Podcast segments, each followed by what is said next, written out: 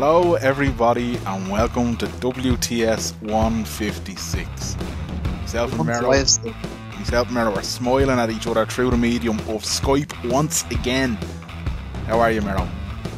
Good, I'm great, how are you? I'm good, mate, I'm good. I'm I'm coming up to the end of me holidays though.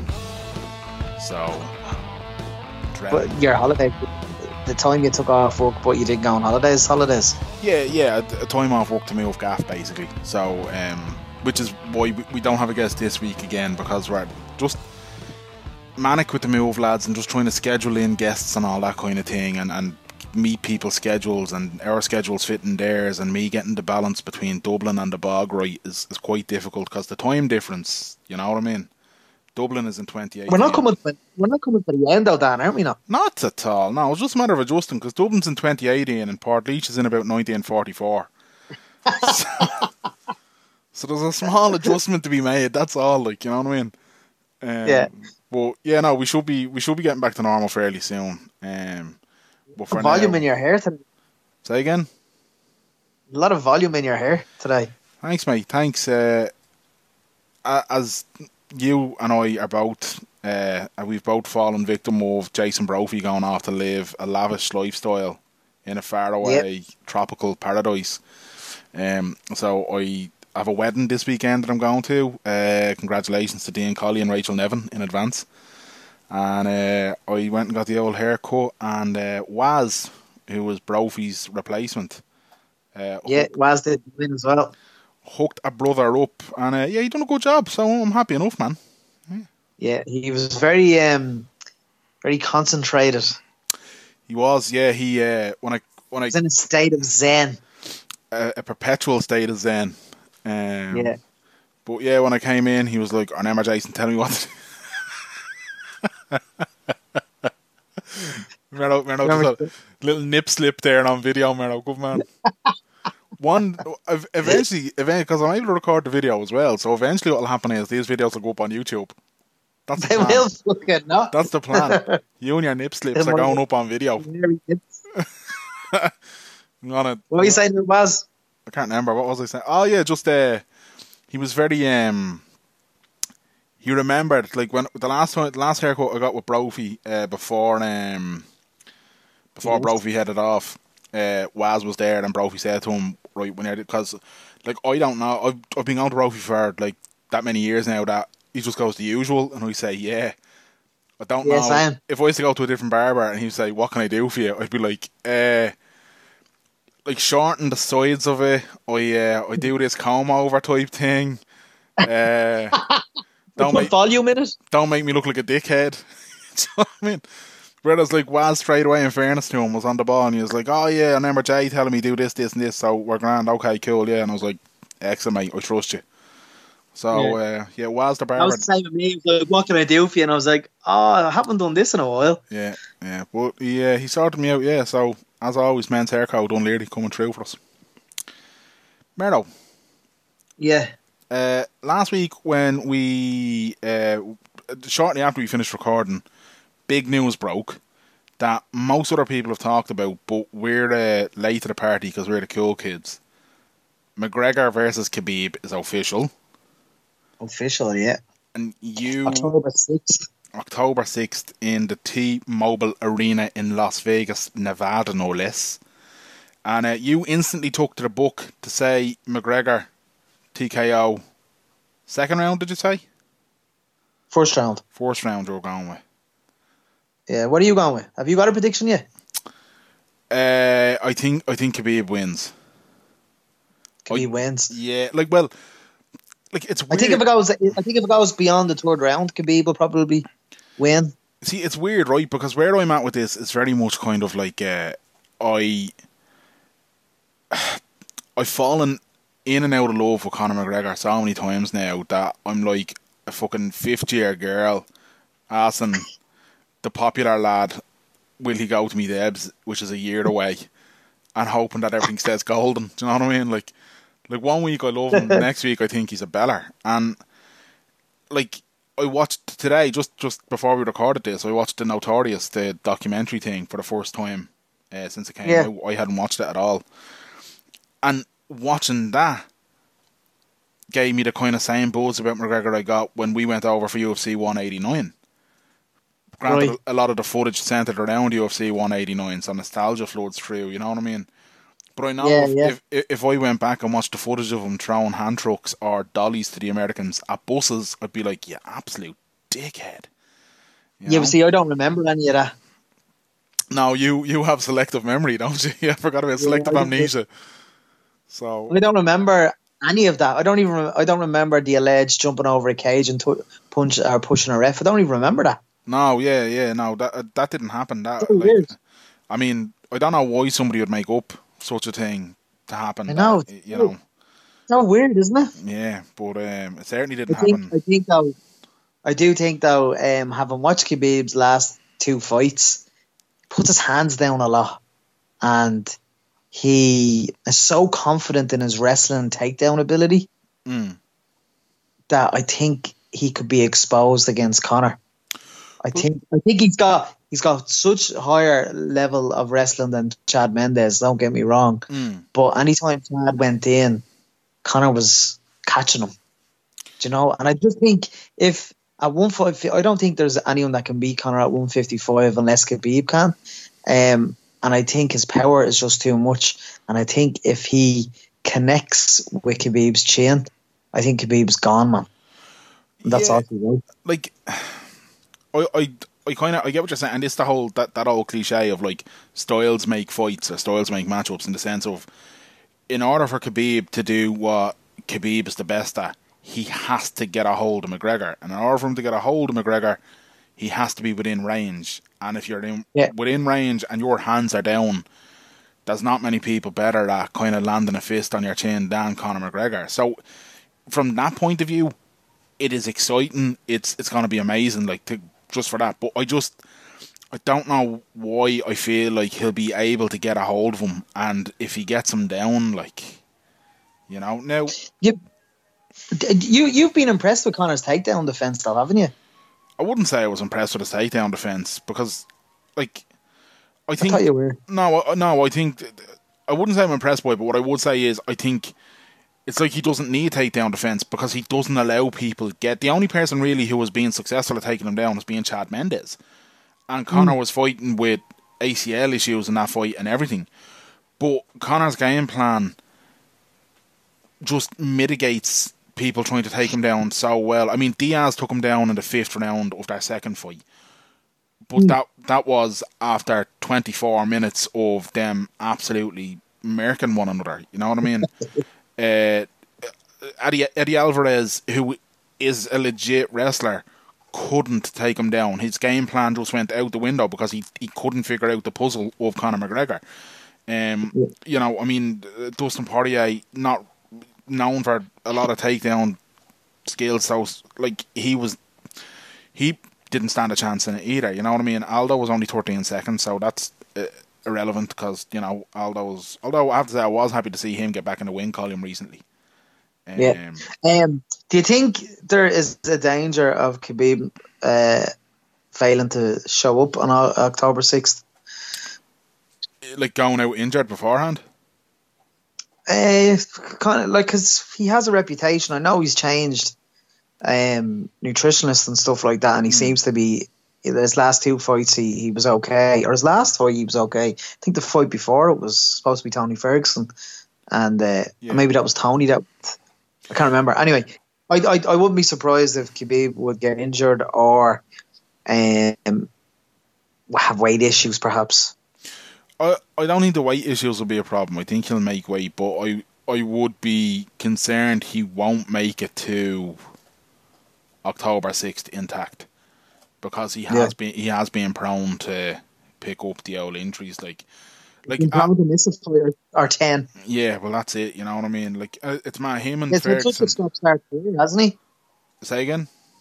He's had such a stop start career, like. Yeah, like, in one sense, that's just the ice cream truck outside. Not sure if you can hear that in the background. Can you? We thought it was in Glenavon. Well, like, I think he, I think Khabib and Tony Ferguson have been slated to fight each other, what, four times now? Yeah. So, I mean, it's... Uh, and and they've never fought, like, and that oyster's going mad out there, isn't it? It's, it's at the dining table. Yeah, I tell you, yeah. Because um, it's roasting, like, I have the windows open and all, and then your man, the ice cream man, bombing around the gaff. Um, I don't know, man. I just... Where I'm at is basically heart says Conor, head says Khabib. Yeah, and do you think on the lead-up, you know, the night before at the weigh-ins and then the day mm. before it, we'd be texting each other and we'd be, like, trying to convince each other it's going to be okay. Yeah, yeah. You think that's going to happen again? You're probably saying no now, but do you think the closer the fight, you'll get into McGregor? I Yeah, I think so. I think that's always the, the thing with me. Like, we, I... In the build-up to the fight, I'm probably going to concentrate on all the reasons I dislike McGregor. But in the forty-eight hours before the fight, I'll be voting for him for president and giving him the keys to the country. He like he, there is nobody. I don't think there's there, there's any person in, in Irish pop culture who captures the whole thing of cult of personality better than Conor McGregor. He has this ability to, to bring yeah. people with him like nobody else. And he has this ability to turn people off him like nobody else. And that fascinates me in a way. But like either way, like I've I've doubted him before. I've I've fully said like oh, I don't think this is gonna end well, like, and he's proved me wrong before, like, so I hope he proves me wrong again. But if I had any money to put on this fight, which I don't thanks to Uh, A I B mortgages, uh, I, would, I, I I would be backing uh, Khabib. I'd go Khabib second round. I think it, I think Khabib only has a chance if it's beyond the third round. Yeah, yeah. Well, what it's, I it's, think, it's, it's I usually. Think Conor connects, I think it, if he connects, and there's every chance he'll connect in the first round, and I think once he does that, Khabib's gone. Yeah, I just I don't know, man, because. It, twenty-six and one. If Khabib gets him down, Conor is not getting back up. It won't I be agree. like it won't be like when Mendez had him down and Mendez went for that guillotine and then lost position and Conor was able to get back up and then knock him out. If Khabib yeah. gets you down, you stay down. That, like, do you know what I mean? He does not relent in that way. But that said, if Conor can lay gloves on him, which he very well might. That that's a game changer. I just think, what usually around halfway into the second round, if Conor, if the fight goes that long for Conor, his gas tank seems to go and he seems to get that whole wobble.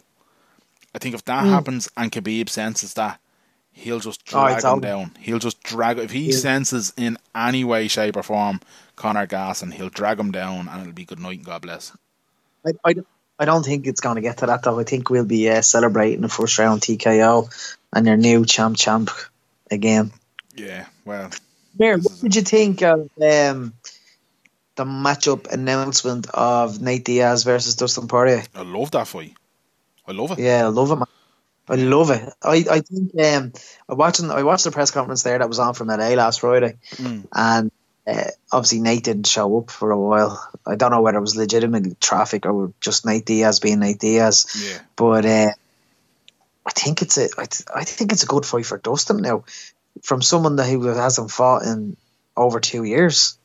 Well, this is it. Like Dustin is on a, on a great win streak, like, and he's yeah. he's looking just at one five five. He is, and like Diaz hasn't fought since Diaz McGregor two, you know. Yeah. And whatever about Conor being inactive, he's had more action than Diaz Diaz has in that time frame. So, I think it's a good fight for Poirier.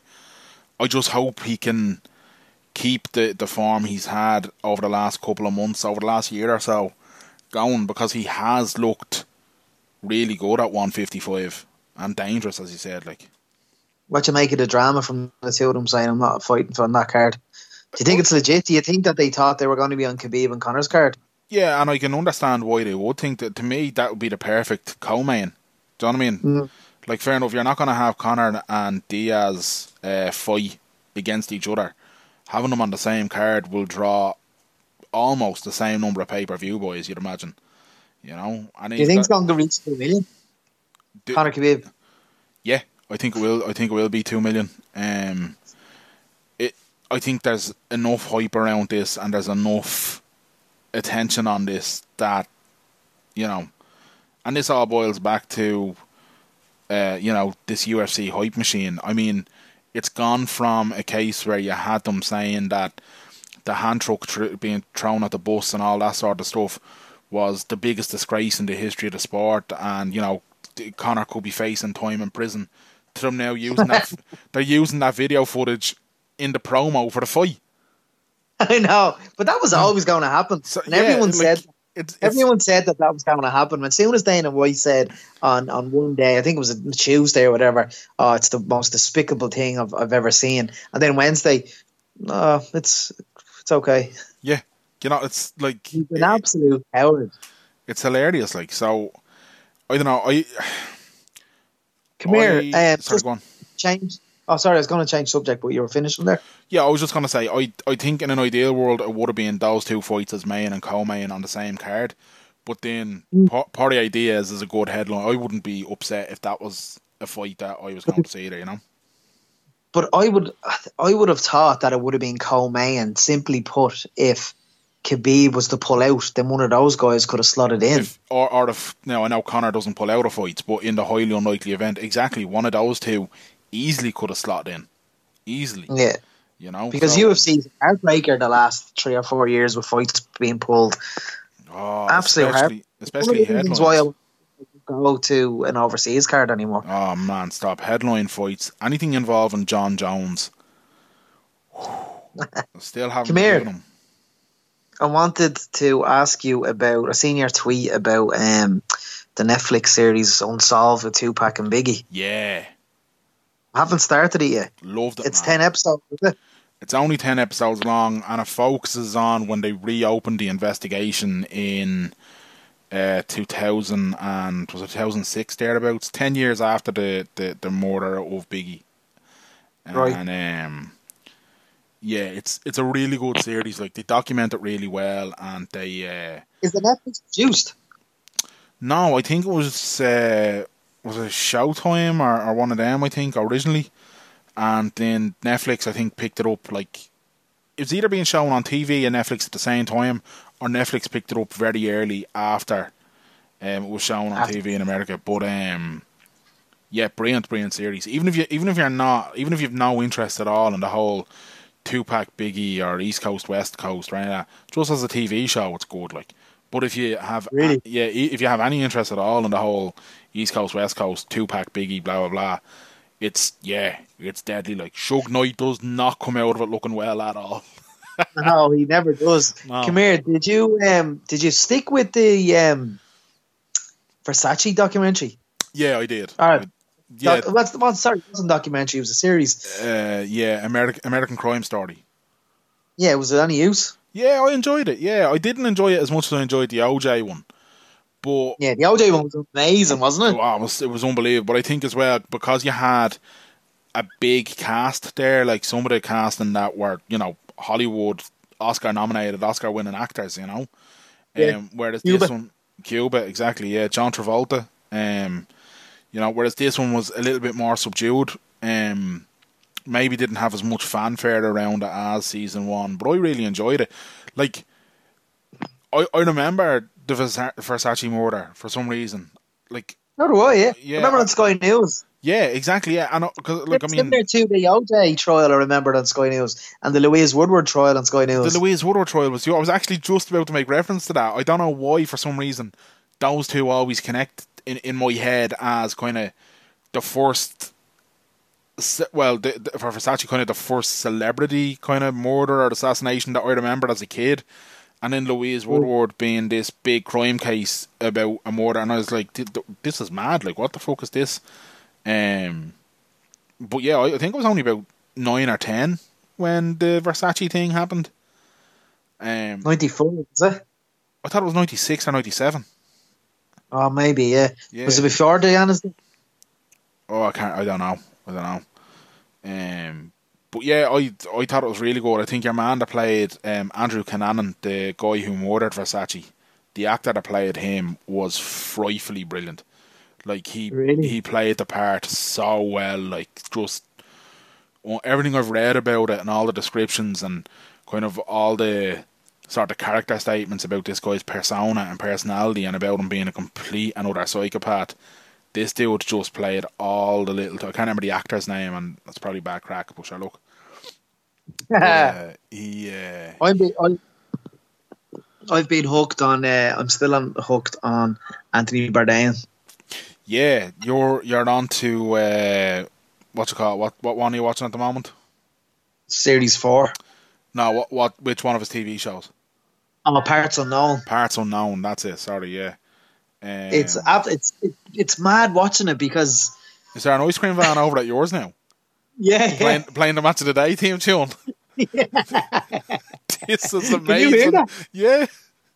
Everybody listening to this... We're getting interrupted by ice cream trucks. I was going to say, anybody listening to this now will be strung out for the ninety-nine by the end of it. um, it's, I'm, I'm watching it, as I'm watching it, right?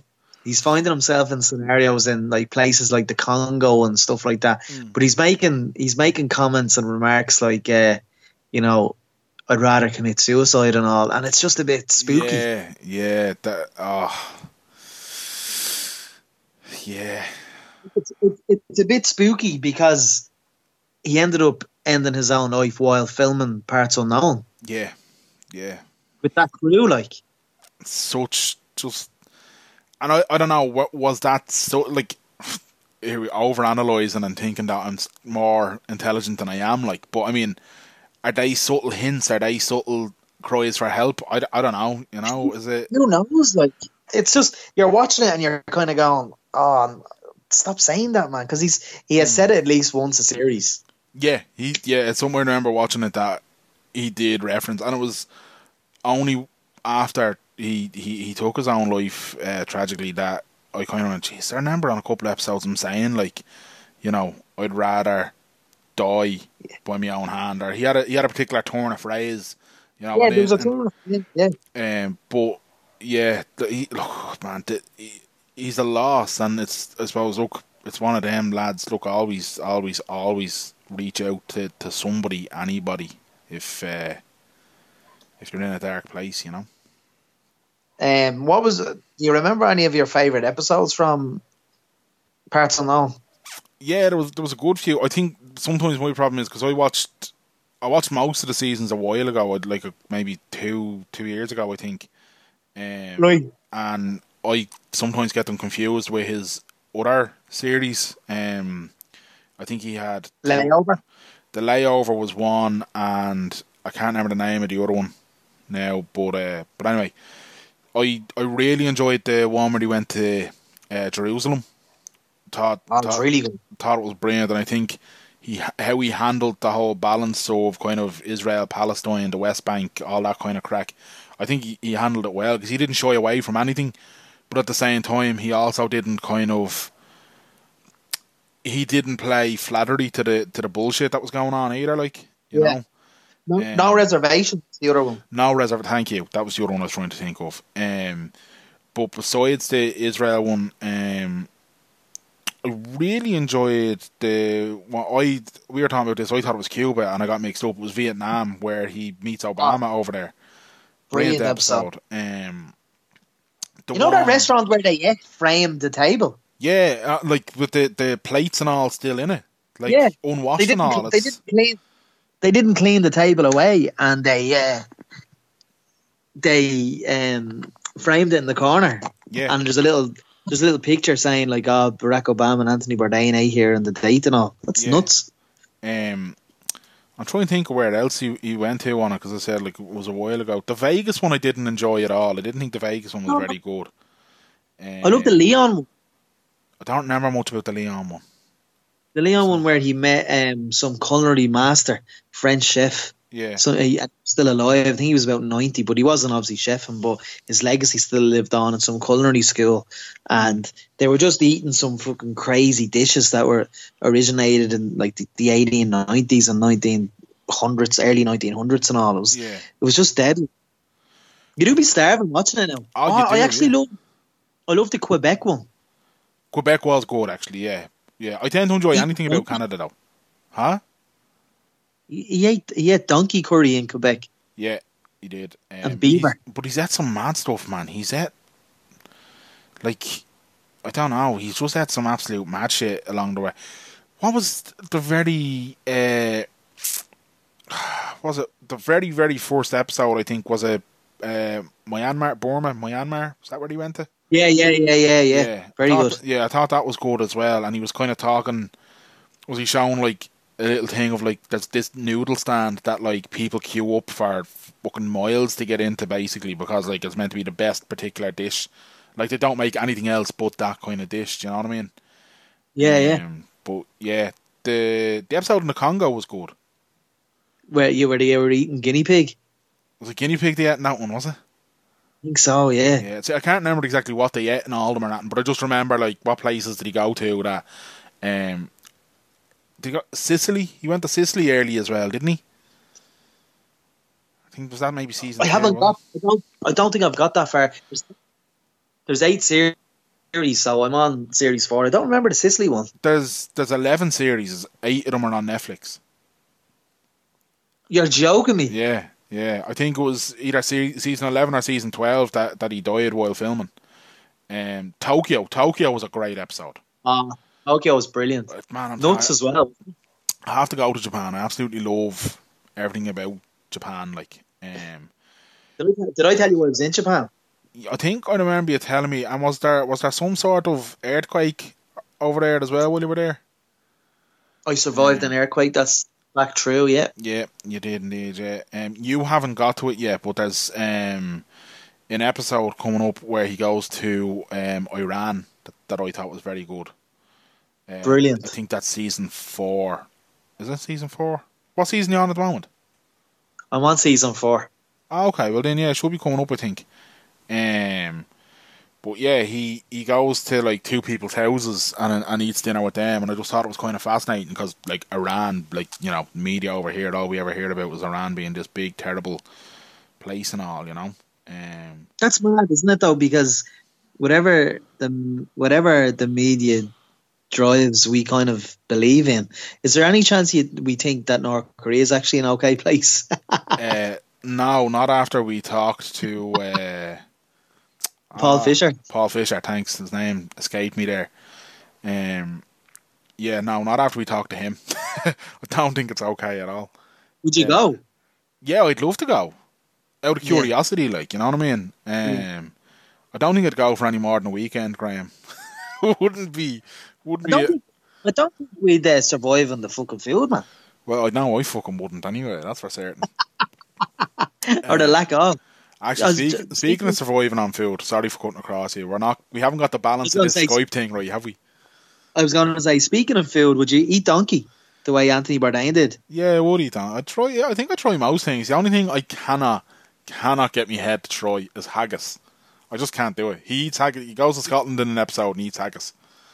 It's just stupid, man. It's boring. Yeah, any Scottish people out there? Why? Like, why would put, just? Put, I, do you not like pudding? I like black pudding, yeah. I like white pudding. I don't like black pudding. I I I, I don't always have pudding, pudding, but sometimes yeah. I like pudding on top with a bit of ketchup. Yeah, oh man, a little bit of Hicks white pudding on a freshly toasted batch loaf with a drop of ketchup on it. Ooh, where do you know? Heinz ketchup. Heinz ketchup, yeah, of course, yeah. Anybody who doesn't yet get out, like, uh, but um. You know, you know when the pudding is just warm enough to melt the butter a tiny bit? Oh, yes. Ooh, good Lord. Good Lord. Tell you, man. Um, but yeah, any Scottish people well, out there who want to defend haggis, feel free to try, but uh, you won't win. Say what you were going to... I interrupted you when you said speaking of food. Uh, I can't... I think I was actually going to say about haggis. I just... I don't understand haggis, man. I just... I can't get my head around it at all, like... When we met on Mark Stagg in Edinburgh, did someone get haggis? They probably that did. Posh restaurant? Probably did, the sick animals. It wasn't me anyway, that's for definite. No, it wasn't me either. Well, was, it was probably Brock, probably David. It probably was David, actually, yeah. Yeah, I need to have a little bit of haggis, please. Shut um, up, David. Get some, get some traditional fare. All right, Dave. I hope you're well, mate. um, yeah, no, I just... I probably asked for the kids menu and chicken goujons or something like that. You know what I mean? There's no, no way I'd be eating anything like that. What's, I'm very. What's the difference between goujons and tenders? Uh, goujons are posh and tenders are not posh. essentially. Is the, yeah. Goujons are what you would get from a place that's trying to make itself upmarket. Tenders are what you'd get in McDonald's. Right. That's, you know. um, right, I get it now. I have um I have a, a have a warning to people who listen to Joe Rogan. And if they haven't listened to Joe Rogan with Macaulay Culkin, don't. Yeah, I'm glad you're giving it's, me this advice, because I would have listened to that and now I won't, because, yeah. If somebody if somebody who was interested in Macaulay Culkin because they haven't heard of him in years and they thought he was a drug addict and wanted to know about his uh, relationship with Michael Jackson, where he's been the last few years and blah, blah, blah, you're not going to get it. So what do they talk about? Did they just talk about Home Alone, did they? Didn't even talk about Home Alone. What did they talk about? Um, talked about his interest now. Um, I was kind of waiting for the interview to start and it just ended. Um, the, the the only takeaway I took from it was that he turned down a role in The Big Bang Theory and he said he was delighted he did. So he doesn't want to be part of arguably the most successful sitcom of the last fifteen years. Yeah, he didn't want. He he doesn't want to be in that acting bubble anymore. So he only does. He only does a few acting gigs, um, for friends. Like he, he shot some movie in Thailand recently with Seth Rogen. Probably, I don't know. Probably straight to D V D film. Yeah, I. It was just a letdown though, because there was so much there to talk about, like. Yeah, but then I wonder, did he have kind of the precondition of like, yeah, I'll come on the podcast but I'm not going to talk about this? Rogan had someone on last week or the week before that was friends with um, Macaulay Culkin. I think that's how it came about. I remember I think that, it was actually, yeah. Somebody said on this podcast, like, oh man, he's, he'd love to come on this or something like that. And he's like, let's make it happen. Yeah, you know? So he'd go on, but it was shit. You've, um, got, you've gone off Rogan. Yeah. Big time. Yeah. Like... There, there, there's some... He's just so inconsistent. There's some podcasts that you would listen to. And don't get me wrong, because the format we go for is just a, a chat. But, like, we're not fucking Joe Rogan. We don't have millions and millions and millions of followers to to our exposure. But... um, we also don't he, have a multi-million dollar studio with a producer and everything else. Absolutely. But he... I find he's very inconsistent. Um... in his in his uh, in his approach. Like sometimes he would interview the person and sometimes he would just have a chat with the person. Mm. And I mean the chat's okay, but like Jordan Peterson when he interviewed, um, Russell Brand he interviewed, Louis Theroux he interviewed, you know, about Louis Theroux, about his documentaries, his latest series. Um I just thought, like, that, did you watch, did you ever watch Joe Rogan Lance Armstrong one? Yeah. Oh man, he gave him such a fucking free ride; it was ridiculous. But then I'm thinking, is that his job, or is he just? Does he want to be that interviewer, or? I don't. I just I, find him very inconsistent. I don't think he does, and I don't think that's what his podcast is set out to be. I think. Um, that's fair enough. I I think. I, I completely get what you're saying. Like, there's some people that it's like he's interviewing. There's other people that it's like, are you smiling because you can hear the noise out in the back? Yeah, seagulls. But uh, it's not seagulls. I don't know what it is, but yeah. Like, go on. Um, sorry, there's some interviews, what? Like, so the likes of Louis Theroux and the, the likes of, um, who else did you say there? Sorry, Russell Brand and whatever. The Leah Remini one was brilliant as well. See, but you see, they're the type of people who have a life where, where you can ask those questions and it can be a very much like a question-led conversation that, that turns into an interview. Whereas his other guests, like when he has the likes of, say, like, you know, Bear Kreischer or, or Joey Diaz or, or those kind of people, it's never going to be an interview with them because they're his mates that he does comedy with, you know? Or even when he has the likes of, say... I don't, I don't know who who's on it that I like listening to when he has on. Um, the Joey Diaz ones have become just very repetitive. Well, they have. The last one, the two of them were way too high. It, it just got ridiculous. Like, oh no, I, I like Joey Diaz. I, I like Joey Diaz as a comedian, and I I wouldn't listen to his podcast all the time, but I, I'd listen to his podcast the odd time, like, and and I like him, but. Just the two of them were in another dimension when they recorded the latest one. Like, they they just weren't on this planet anymore. But that was the same with um, Alex Jones. By the end of it, Alex Jones. I am delighted you brought up Alex Jones. But but but, but the, the the podcast, the Joe Rogan experience with Alex Jones, he was just. It was almost like Rogan said to himself, "Right, I've got this conspiracy theorist not coming on the podcast. I'm going to get high as a kite so I can enjoy his bullshit theories," as opposed to questioning his theories and calling him out on some of his bullshit. But, but again, I, I I think that's it's not Rogan isn't like. He's not the news, or he's not a media organisation, so he doesn't, and I wouldn't view his role as being there to call somebody out on it. I would say he sees himself as just getting somebody in to have a conversation. The same way in, like that we would look at it when we get somebody in, it's not necessarily to grill them over something that we agree with or disagree with. It's more so to kind of have a chat with them and try, try figure out maybe where they're coming from, why they see things like that, you know what I mean? Like, We've yeah. had we've had guests in this podcast that, you know, you wouldn't agree with or that I wouldn't agree with. But it's not necessarily about trying to, to grill them and to try and be like getting them to see that they're wrong, because you're never going to achieve that. It's more so yeah. it's more so about having the conversation and kind of seeing, this is a point of view that's out there. I don't necessarily agree with it or disagree with it, but I think there's either entertainment value or, you know, there's a reason that this guy has a backing of some sort, and let's see if we can figure out what that is. Um, yeah, I suppose. No, I get, I get that. I just, I just expected with Macaulay Culkin, who doesn't do interviews or any press or nothing. Nobody knows about Macaulay Culkin. The last, like the lads in my job today, uh, didn't even he didn't even know he was going out with Mila Kunis for ten years. Yeah, yeah, I mean, either. Do you know what I mean? You. Yeah, like he so he so like. Did he really have a heroin addiction? Did he really lose all mm. his teeth? Like, we don't really know if it's true. Like, if you're looking at him uh, based on that Joe Rogan interview, you wouldn't say that he had a heroin addiction at all. He seems quite normal. Yeah. He seems quite geeky. Um, and he knows he has a lot of money at his disposal. Like, he was talking about... He was talking about... Uh,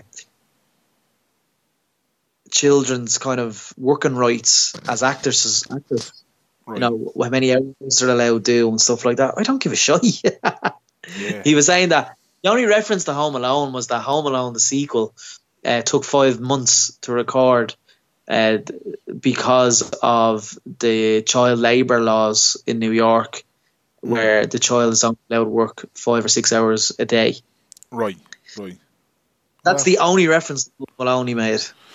Um, you mentioned Alex Jones there, and in the last sort of week or so, uh, a lot of Alex Jones has caused a lot of uh, atten- or a lot, a lot of he's been getting a lot of attention because his InfoWars stuff has been removed from Apple Podcasts, from Spotify, YouTube, Facebook, et cetera, et cetera.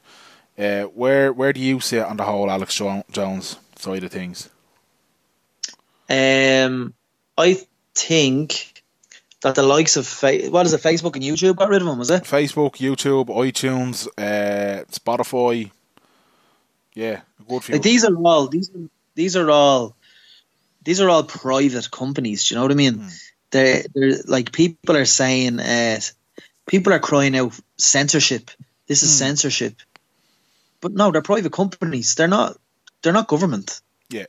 If if government was banning Uh, Alex Jones from any source of spreading information, well, then you kind of go, well, this is a bit worrying. This is like, he's a bit censorship. Like, I'd, I've no problem with Alex Jones having a platform through a website, but I do believe um, Facebook, YouTube, all these companies that have banned them, I do believe they have an obligation um, to make sure that people that use their, their facility can't be spreading lies about people or defaming people, or just have a having a platform to sell uh, to sell products and stuff. Mm. Um, what I will say is that um, I don't I don't think it's it's worrying. But what I will say is I don't believe I've seen some comments online about it's a slippery slope. Yes, it'd be a slippery slope if the U S government were censoring them, but they're not. It's these companies that are censoring them. But I would like to see a level of consistency from YouTube, from Facebook, um, about all this. You know, it, driving of hate and all. Like like Alex Jones is an absolute moron.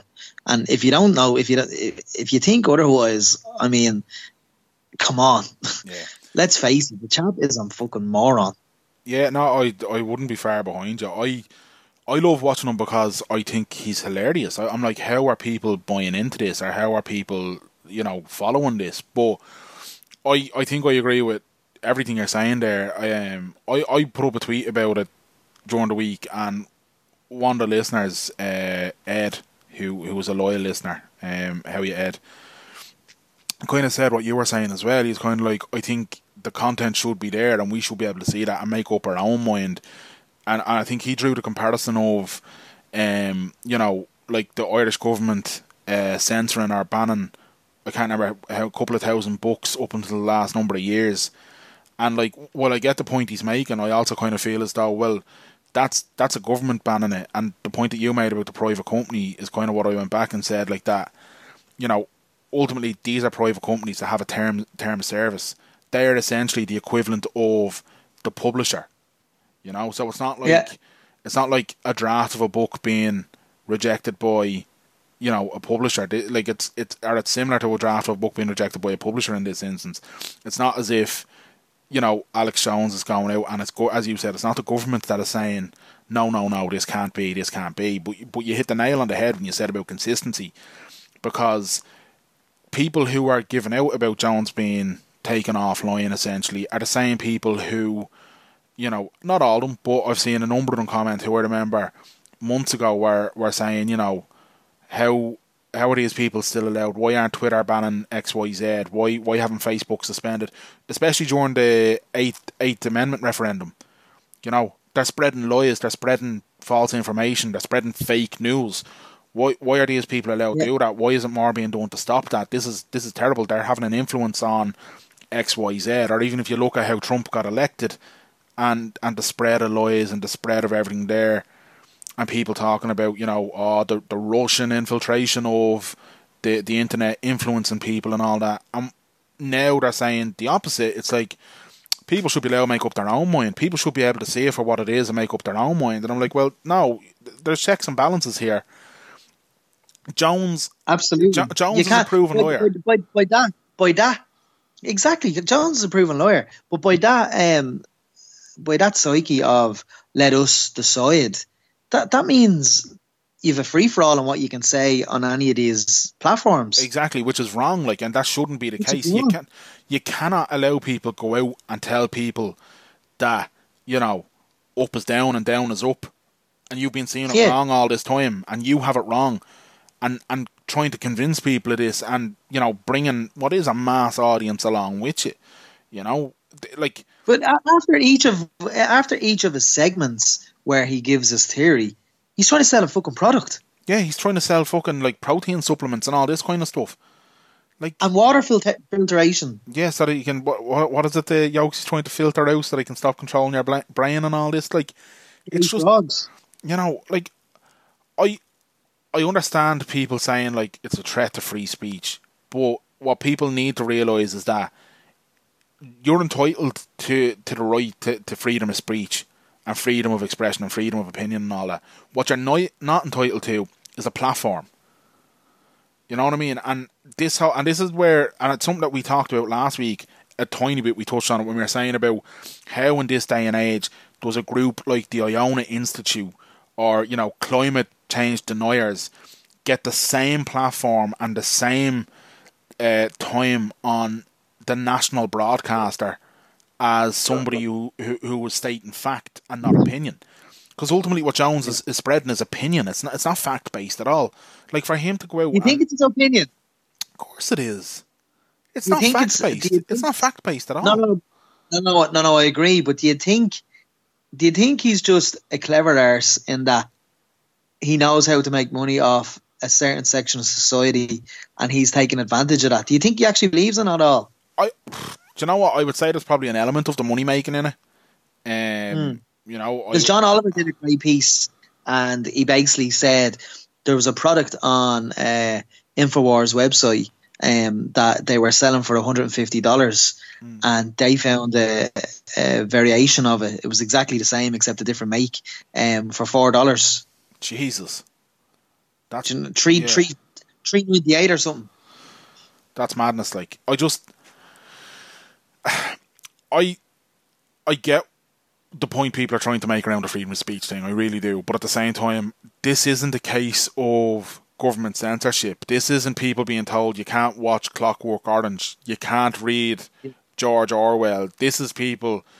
What this is is effectively a modern day equivalent of trying to stop stuff like Nazi rallies or, or you know, uh, the exactly. But this this is a, this is, you've hit the nail on the head. The same people, and I'm not talking about Ed because I didn't uh, I didn't. Oh yeah, no, I didn't I'm not. Acknowledge. No, I'm not. I'm talking, talking about. about I'm just saying the the the parallel between the hate speech and the language being used by the likes of Alex Jones, Alex Jones, and that is the same sort of language that comes out of the far right and these people who are deliberately trying to segregate society. And that was able to happen one hundred years ago because people were allowed to go out and form these mass crowds and bring people along with them by storing up emotion, which is what, because what you're doing is you're, you're using fear as a commodity, and that's what Jones does, you know what I mean? one hundred percent. And there's there's no consi- what I'm saying about uh, it's funny how I was saying about consi- level of consistency from the social media platforms, um, because they need to be consistent. There's more than Alex Jones that's doing wrong on those social media platforms. Mm. But there's no level of consistency with the people who are saying, oh, this is this is very concerning and this is very worrying. They'd be the same people, for example, closer to home, who wouldn't accept um, the anti anti-water movement. Yeah. The, the, when the water charge protests were coming in, these same people would have been like, oh, lock them up, lock them up. And it's like, hold on a minute here. That's actually legitimately freedom of speech because mm. that's a protest. That's not using um, a weekly episodic uh, YouTube channel program to to drivel to to show to to preach and pontificate your hate. That's an actual legitimate protest by yeah. hundreds and hundreds and thousands of people. But you're calling for them to be arrested, or you're calling for them to get on with their lives. Get a grip. Yeah, no, I, I, I geez, man, there's something wrong here. We're agreeing with each other far too much. You know what I mean? Like, heel, heel, heel, heel. You're a yeah, heel. I'm a heel. I should be supporting Alex Jones here, shouldn't I? Yeah. Jesus, this is like a rare moment where, like, you know what I mean, the heel aligns with the baby face for a little bit, but eventually I'm going to, I'm gonna, I'm gonna turn me back on you at SummerSlam, haven't I? And cost you the title. We'll, we'll do a bit of, we'll do a bit of colour. We will. Um. But yeah, anyway, look, tweet us at W T S Pod, lads, and let us know how you feel about it. And, and tag Alex Jones in it as well. Why not? He, you know, could deal with some love if you're going to support him. Um, I'm still on Twitter as well, isn't he? Because they yeah. haven't banned him. I do. You've, you've made me feel kind of guilty and paranoid now that I was labelling Ed with, with the lunatics of Alex Jones supporters. I wasn't. I think he was, um, more, he was more so just pointing out the kind of like, you know, are we sure this is the right angle? Would we not be better off trying to take as much information in as possible and then making an, an educated decision ourselves? And absolutely, in the vast majority of cases, the problem is there are some people out there who can't make an educated guess. They're, they just want to follow the noise, like, um, absolutely. And, and, and I think there's an awful lot of noise that comes out of people like Alex Jones, and if you don't believe me, just look at how many times he's had to print re- or, or take out retractions on stuff that he's came out and said because people have tried to sue him. And suddenly, because money's involved, he's had to back out of it very quickly because he's no evidence to what he's saying whatsoever. Um, Absolutely. But, uh, yeah. Come here. Uh, two, two more things before we head off. Uh, first one, uh, we are now bona fide stars, I suppose. Uh, like, you know, music video stars. What, what would you call us? We are music video stars, man. We are, we are the stars of a music video, exactly. We yeah. we we were in part of the production of Versace Welcome to Ballybrack's uh, music video this yeah. past Saturday. We had a good crack. Um, I have to admit, I was kind of going, "Oh, this is a bit weird," but then when you see when you see the playback from the the camera, the production was absolutely brilliant. Like, yeah. Yeah, I, I it's gonna it's gonna look it's gonna look deadly, and it's a bit of laugh and it's a bit of satire as well thrown in, and uh, fair play to Versace. That's all I'll say. Yeah, no, definitely fair play to him. He he he, he penned a catchy tune, as they'd say. Um, yeah, and uh, and he is. We can give a plug actually, because he is. Um, where is it? He is going to be part of a Gaza Kids to Ballybrack fundraiser. So the people, the kids of Gaza and Palestine are coming to Ireland in, in August, and on Thursday, the twenty-sixth of August, down at the Lighthouse, formerly uh, formerly known as Weirs, from half seven to half eleven. Uh, join us for a night of traditional music, comedy, poetry, and rap in aid of Gaza Kids to Dub, uh, Ballybrack Ireland project. twenty eighteen has marked seventy years since the forced expulsion of Palestinians from the homeland in nineteen forty-eight, and has been a year marked uh, with the continued oppression of Palestinians. This has been most evident in Gaza, where the space uh, where in the space of several weeks over one hundred fifty unarmed protesters were shot in cold blood by the Israeli military. The majority of those were killed. Um, so come down and support the Gaza Kids, the Ballybrack fundraiser. I'm actually part of the committee of the Gaza Kids to Dublin, um, which is, I'll have more information next week, but there's going to be a charity uh, Solidarity Cup with the young lads. They're under fifteens football team that have played Ballybrack in the past, and they're coming over to do a tournament as well uh, in that's going to be held in Bluebell. Bluebell United's ground, and they're also going to Derry and Donegal for another tournament as well. So get online and support that. You can find if you just you'll find any fundraise links if you just go to Gaza Kids to Ballybrack or Gaza Kids to Dublin. There's a fundraising page there, and Versace's going to be singing a few tracks from the Welcome to Ballybrack album. Plug done. Good Plug man. done. Um, yeah. So the, back to the music video then. Uh, yeah. Yeah, it was it was a bit mad. I thought I'm not like I didn't really watch back any of the footage on the camera because I kind of want to wait and see what it's gonna look like when it's finished. But now yeah. all week I've been sweating, kind of thinking, do I look like an arsehole on camera? Do I look like a bell end on camera? And when I can it's see, too, yeah, when, yeah, when I can see picture in picture on Skype when we're doing this, I'm like, I do look like an arsehole on camera. I do look like a bell end on camera. Uh, yeah, uh, keep keep an eye out, lads. I'm sure you'll see it on social media over the next sort of uh, I don't know what, probably be around uh, three or four weeks time, will it? When I think we... two and maybe two and a half weeks. And yeah. local lad, uh, Alan Dunn was the director. Um, was, yeah. Alan is a is a gentleman. You do, and he has a good brain for that sort oh. of thing. He was very talented. Very very good brain for it. Mm. Um. What was the second thing you were going to say before we go? Uh, before we head off, just because I have on in the background here uh, Sky Sports News uh, covering transfer deadline day, which I I, I, yeah, I I hate this. I absolutely hate this whole deadline day thing. But you put up a tweet during the week, again, which I agreed with, man. This isn't normal at all. Where you talked about people, fans of football clubs, obsessing over transfer fees. I just mm. wanted to kind of talk around that a little bit and kind of pick your brain on, like, get get behind the tweet a little bit. Yeah, I just you just see banter on um, online on Twitter where it's like, uh, you know, about Pogba or about uh, the Liverpool goalkeeper. Mm. The latest one I've seen was the Liverpool goalkeeper was.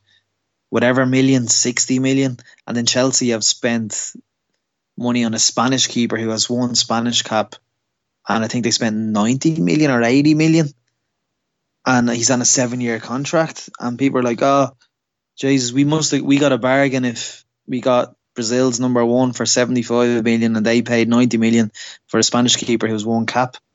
It's like, who cares? It's not your money. People need to remember that these football teams are uh, companies. They're multinational companies.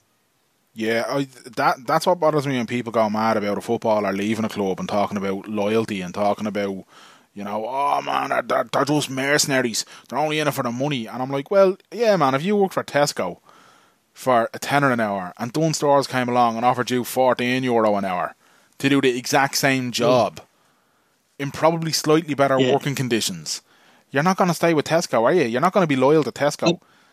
And don't, give me, this, don't give me this shit. Don't give me this shit about, oh, it's football, it's different. It's not, man. It's a job for them. That's what it boils down to. Worried. I'm actually worried now that we agree. Does that, that with two things? Does that mean that I'm becoming a contrarian?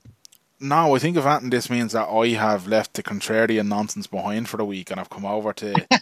I was going to say I've come over to the dark no, side, but I it's just not think like. There's so much. There's so much money involved in football now. That seventy million to Liverpool for buying a great, great goalkeeper. Like, it doesn't matter. They're loaded. Is, do you think he's a great, great goalkeeper? He's not just like a great goalkeeper, or possibly just a goalkeeper. He's a great goalkeeper. He's a, okay, all right. I haven't seen enough of him to make me mind up, to be God's honest truth. It's better, it's better than what they have. Yeah, well, that's yeah, that's can't be hard either. Like, do you know what I mean? But like, um, I think there is a difference though, because Shamrock Rovers now, the Air fans are kind of um, deliberating whether the reported fee for a sixteen-year-old goalkeeper um, is in the region of three hundred and fifty thousand with with add-ons, mm. and they, I don't, I don't think it's like for like. And I'm not, I'm not saying I'm not going to get involved in. I don't care what the fees are. Do you know what I mean? I, I wouldn't even know where to start or where to put value on these things. So I wouldn't care to comment about how, what, what he should be worth or how much Rovers should be getting. Um, but I think the difference there is is that Rovers don't have millions and millions and millions to their disposal. So I think the fans would be uh, judgmental on on a, on a lower fee simply because they're like, oh, we need you know we need the money in the bank. We need the the future finances to be secured. Do you know what I mean? I think there's a bit of a difference. Instead of players saying, oh, Pogba had a shit performance today, imagine paying eighty million for Pogba. Addison had a shit appearance today, imagine paying seventy million for a goalkeeper. Mm. It doesn't mean anything. Yeah, no, I, I get what you mean. I think, like, do, does it not though, like, you being a communist, does it not kind of upset you that there's such vulgar money being spent on securing a contract sense. of of uh, somebody who is effectively going to work for an hour and a half a week? Sick. Sick to the stomach. Sick to the stomach. I'm all for that. I think in this free trade capitalist world, I think transfer fees should be even higher. How how how can we justify transfer fees of that magnitude and and see homeless people with, without houses? Jesus, man, that, that is quite a jump to go to. Um, I know, I th- and we I, won't go into it. No, I, I think, look, in terms of justifying transfer fees, I think it's not just about results on the pitch anymore. It's the commercial element of it that that player can bring. How many jerseys are they going to shift for you? How much merchandise mm. are they going to shift for you? How much, like, even, even like, think about even M M A and think about wrestling. You know what I mean? The talk isn't just about what goes on in the T V end of things. It's how many T-shirts are they selling? How many, you know what I mean? All that kind of stuff. All that factors in, because as you said a minute ago, they're multi-million euro and pound and dollar businesses and industries. So it's not just about the whole side of, is he going to bang me in thirty goals a season? No, how many jerseys is he going to sell to, you know, eight to fourteen-year-olds with his name on the back of it? That's yeah. a huge part of our clubs now as well, you know what I mean? Yeah. Um, but some seriously vulgar vulgar amounts of money being spent, like, you know. Vulgar is a great way of saying it. It is. Years ago, like, uh, the old First Division or the Championship in England, mm. I mean, you'd never hear of a player going for like two or three million. They've reached like twenty and twenty-five million for players now. Yeah, it's bananas. Like, it's just absolutely bananas. And you see some of the players going as well that you've never even heard of, and you're like, how's he going for it? Like, what? Why? Why is he worth forty million? Like, what? What is he? Who is yeah. he? I, like, I've noticed that myself because I'm so engrossed um, in the League of Ireland. When when I see tweets of um, English Premier League fans giving their opinion about certain players, I used to like, I used to always be clued into what players are talking about. Mm. Now I have to Google and say Jesus, and then I'd be admitting, fuck, I don't even know this lad, and everyone seems to have an opinion about him. Yeah, I've known, like, like Man United signed a player called Fred, who apparently is well known. And when I hear a name like Fred, I'm presuming he's probably from, you know, the north of England somewhere. He's, he's a Brazilian lad. He's been playing in Turkey for a few years. Fred the Red. Yeah, Fred the Red. Yeah, I'm like, what? Hang on a sec. And I love all the lads. You know, the lads that the the like, you know, they're forty years of age and they're still wearing a jersey and the tracksuit bottoms of the club and all that. They get kitted out for match day down the pub, you know. And they're talking about them as if they've been watching this lad since he, he was five years of age and his first kick for football all the way up until he signed the big contract with Liverpool or United. And it's like, lads, would you ever get a grip? You know about as much as this lad as anybody else has the ability to put his name into YouTube. Cut the bullshit out, will you? Cut it out, lads. Nonsense, carry on. Either way, look, transfer deadline, I'm delighted that it's it's finished early this year. That's, Meryl, you've had a nip slip again there, bud. Wardrobe malfunction. Um, I'm just delighted it doesn't rumble on all the way up until September or whatever it was that it normally does, and it's just it's going to be put to bed nice and early, and I don't have to listen to more transfer bullshit for the next month. Yeah, but I, I haven't watched Sky Sports News in months, so I'd, I'd stay away from it anyway. Yeah, it's an it's a nonsense this, propaganda this, all agency. This, all this Sky Sky Source is nonsense. Yeah, which is actually just who in the newsroom hope a good rumour, lads. Right? Wax yeah, I seen on that. Yeah, exactly. I seen um. I seen a fucking hilarious tweet today from Paddy Power. Yeah. Atletico, Atletico Madrid have rejected Man United's approach for Diego Godin. United are now expected to turn their attention to soccer aid star and Robbie Williams' best friend, Jonathan Wilkes.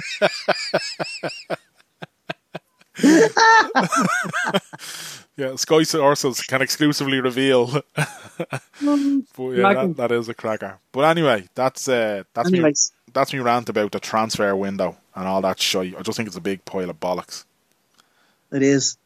To put and, it and on that note, very, very simple terms. On that note, bud, we're back next week where we do have guests lined up. I say guests because we're recording a couple of episodes next week. Yes, we do. And you'll be back in the big schmuck. Back in the big schmuck, man. Back to back to normal service being resumed. Kinda, yes. Sorta. I have to get used to commuter life now, man.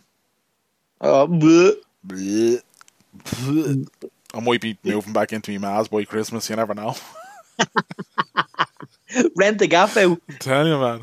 May end up doing that. Um, but anyway, look, Meryl, it's been great to see your yes. face and hear your voice through the magic of Skype. You too. I'm gonna. I'm gonna. I'm. I'm. I'm mixed. I'm gonna continue with Anthony Bourdain. I want to watch uh, Biggie and Tupac's thing, and I also yeah. want Ballers season four is starting, and I still have Ballers season three to watch. Oh, you need to watch Ballers, man. Get that into you. Get that into you quick. It's on, that's only ten episodes as well, and they're only, I hate that it's, they're only half hour episodes, hate, aren't they? Yeah, I hate that I said season, so I'm gonna say that again. Ballers. S- series three, I still have to watch. Series four is out. Grand. Uh, yeah, do watch Ballers. Ballers is a quality, quality show. If anybody yeah. hasn't watched it, it's one of those binge-worthy shows, and it's got The Rock in it. It's just an all-round beast. The Rock. Exactly, The Rock's yeah. just The Rock. Deadly. Right. Right. Right. I shall talk to you later, but lads, thanks for listening. Until next week. Clear eyes. Full hearts. Can't lose. Too sweet. Look.